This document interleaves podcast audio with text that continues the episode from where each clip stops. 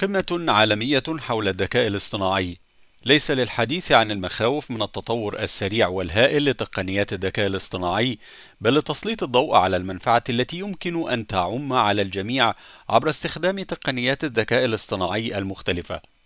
الأمين العام للأمم المتحدة دعا في كلمة في افتتاح القمة إلى وضع ضوابط للذكاء الاصطناعي من أجل المنفعة العامة.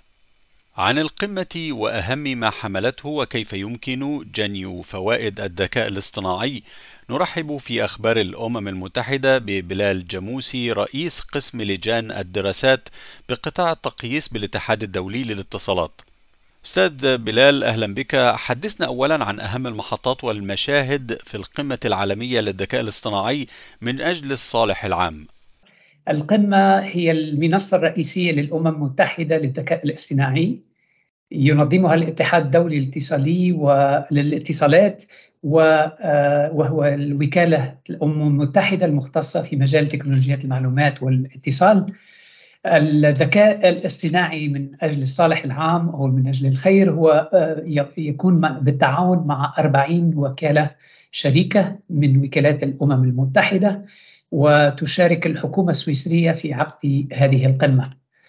الهدف من هذه القمة للذكاء الاصطناعي هو تحديد التطبيقات العملية للذكاء الاصطناعي لتسريع التقدم نحو أهداف التنمية المستدامة.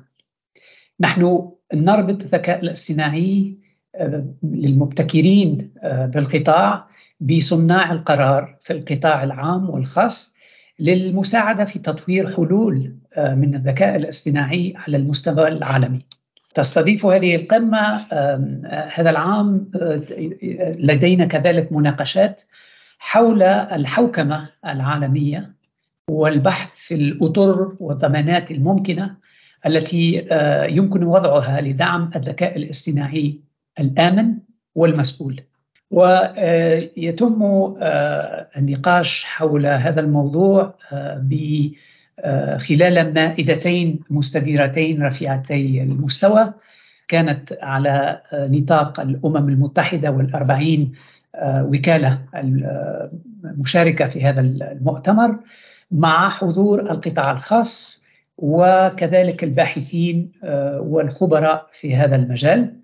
وكان هذا المنتدى وهذا الحوار آه، مع شركائنا في الأمم المتحدة أعطى يعني فرصة للنقاش والحديث في الحوكمة في هذا النطاق الجديد وهذه التكنولوجيا الجديدة لأنه آه، الذكاء الاصطناعي يقدم عددا من المشاكل المعقده المعقدة ولكنه يقدم أيضا فوائد كبيرة في مجال الرعاية الصحية والتدريب والتعليم.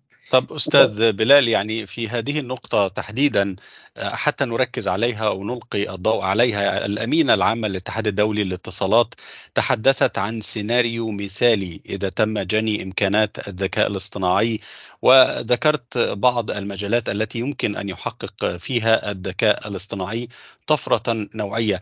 هل تحدثنا أكثر عن هذه النقطة؟ لأن القمة ركزت بالتحديد على هذا.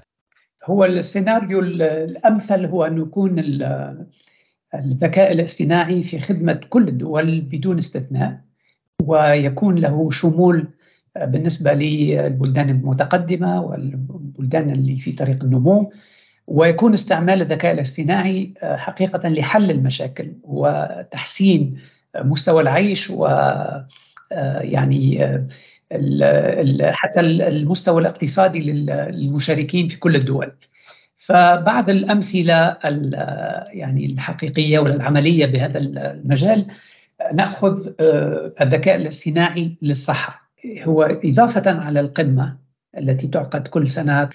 إلى جانب القمة لنا فرق مختصة تشتغل على آه، التقييس بالنسبة مثلا للصحة. واستعمال الذكاء الاصطناعي في الصحة ففي قمة 2018 قامت ال WHO يعني منظمة الصحة مع الاتحاد الدولي للاتصالات بإنشاء فريق مختص يشمل أطباء وكذلك اخصاء في الجانب الرقمي لدراسه استعمال الذكاء الاصطناعي في الصحة.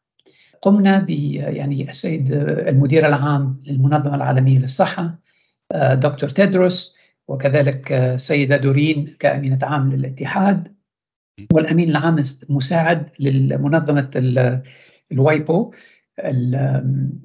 قاموا بتدشين مبادرة عالمية لاستعمال الذكاء الصح الذكاء الاصطناعي في قطاع الصحة. فهذا موضوع مهم جدا لأنه اليوم فما نقص تقريبا 18 مليون قطاع صحي في العالم. فهنا الذكاء الاصطناعي يلعب دور مهم جدا لتقريب الخدمات إلى المستعمل عن طريق الهاتف الجوال الذكي. فهذا مثل عملي ومباشر كيف أن الذكاء الاصطناعي يشارك بصفة مباشرة في يعني الأهداف المستدامة بالنسبة للويل بينج في مجال مجال الصحة. المثل الثاني هو استعمال الذكاء الاصطناعي في القطاع الفلاحي. المثل الثالث هو بالنسبة لسلامه الطرقات واستعمال الذكاء الاصطناعي لتقليص من عدد الحوادث وممكن اخر مثل نعطيه هو في بالنسبة للكوارث الطبيعية واستعمال الذكاء الاصطناعي لمعالجة والتنبؤ للكوارث الطبيعية بسرعة. يعني هذه الجوانب الخيرة هي جوانب رائعة جدا ونتطلع إلى تحقيقها بشكل أكبر في المستقبل. ولكن هناك أيضا من يتحدث عن مخاوف بشأن خروج استخدام الذكاء الاصطناعي عن السيطرة وما يعنيه هذا من سيناريوهات مقلقة وخصوصا فيما يتعلق بنشر المعلومات المضللة. فهل من سبيل لتجنب الانزلاق نحو تلك السيناريوهات؟ بالنسبة لأول شيء هو الشمول inclusivity يعني لازم يكون في شمول من ناحية استعمال الذكاء الاصطناعي والولوج إلى المعلومات والبيانات اللي هي أساس الذكاء الاصطناعي. ثاني شيء هو أنه تكون تفادي المس انفورميشن ولا يعني استعمال كذب و يعني أخبار مصطنعة. وكيف معالجة هذه الظاهرة الخطيرة بالنسبة للذكاء الاصطناعي.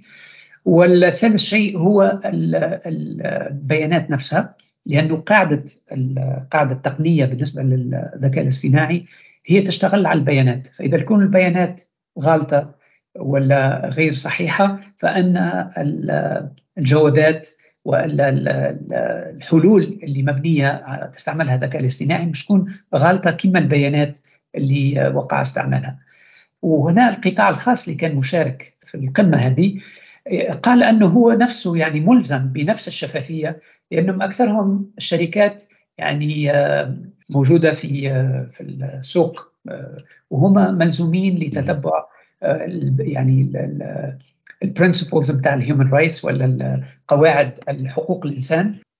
رأينا العديد من الروبوتات تتحدث في مؤتمر صحفي يعني وتتكلم عن مسألة مخاوف فقدان الوظائف وكيف يمكن أن تساعد البشرية في المرحلة القادمة وكيف يمكن أيضا أن تساهم في حل الكثير من المعضلات التي تواجه البشر في يومنا هذا.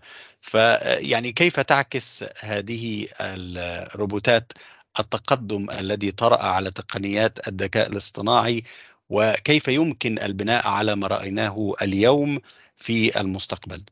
شكرا. هذا سؤال ممتاز لأنه اليوم المؤتمر كان عندنا 40 روبو مختص في جميع المجالات لاستعمال الذكاء الاصطناعي. ثم بعض الروبوات يمكن تنقص كما قلت في تعمل مشكلة بالنسبة للتشغيل. ولكن بعض الروبوات هي تساهم إلى مثلا في الاستعمال الروبوات في الكوارث الطبيعية. هذه تساهم في protection لل human lives يعني تخلي انه الإسعاف يكون أسرع وممكن في مناطق اللي الإنسان مش ممكن يوصل لها. ثم روبوات كذلك اللي تعاون الانسان الكبير في السن خاصة في الدول اللي ما عندهمش يعني تركيبة عائلية قوية نلقاو أنه فما العديد من الناس الكبراء في السن وحدهم يكونوا في البيت. فما نعم. نسميه بالسوشيال روبوت ولا الروبو الاجتماعي.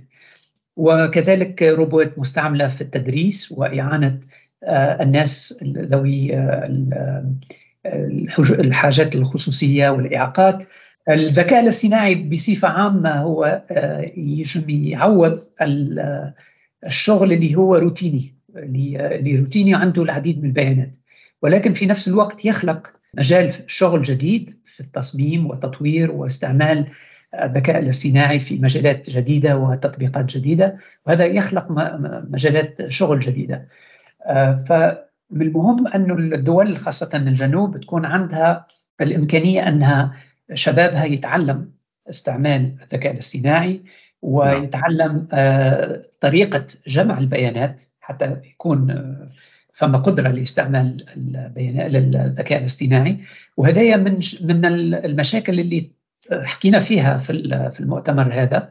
وسلطنا الضوء عليها خاصة مع السفراء قريب 70 سفير آه، العديد منهم من الدول الجنوب.